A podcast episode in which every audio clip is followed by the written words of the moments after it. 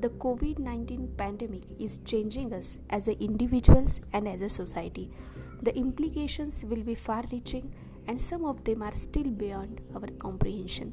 But some practices we have either adopted or avoided in the past few days will become part of this new normal. Uh, here are 10 examples from uh, everyday life. First one is public hygiene will get better. Second one is hash WFH will become more than just a hashtag. Work from home offers many advantages to white collar professionals and companies in the service sector.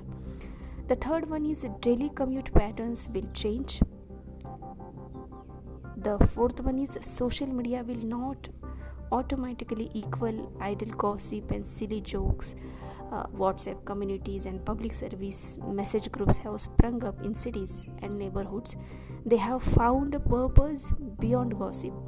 Some of these will survive into the future the fifth one is telemedicine telemedicine is here to stay the sixth one is personal health and enrichment will be the focus more than a bank balance. Admittedly this will be true for only the reasonably well to do but more and more people will uh, spa time for the important things in life like meditation, prayer, exercise, and family bonding, there will be a reassessment of priorities post COVID. The seventh one is innovation is coming, in areas we can't even imagine. The most innovative and those quickest to adopt change will reap benefits, those stuck in the past will become redundant.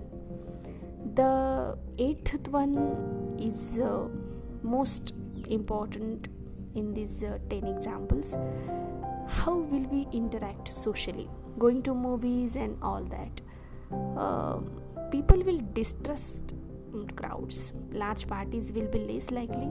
Small get-togethers may be more popular for a social people. Uh, ninth one is cleanliness is next to godliness. And last one is investment in healthcare infrastructure is bound to improve. There is serious attempt to ramp up healthcare capacities, including hospital beds and isolation units. Manufacturing of equipments from surgical masks to PPEs is being pushed. All this will serve us in the future as a part of COVID 19 legacy. Thank you.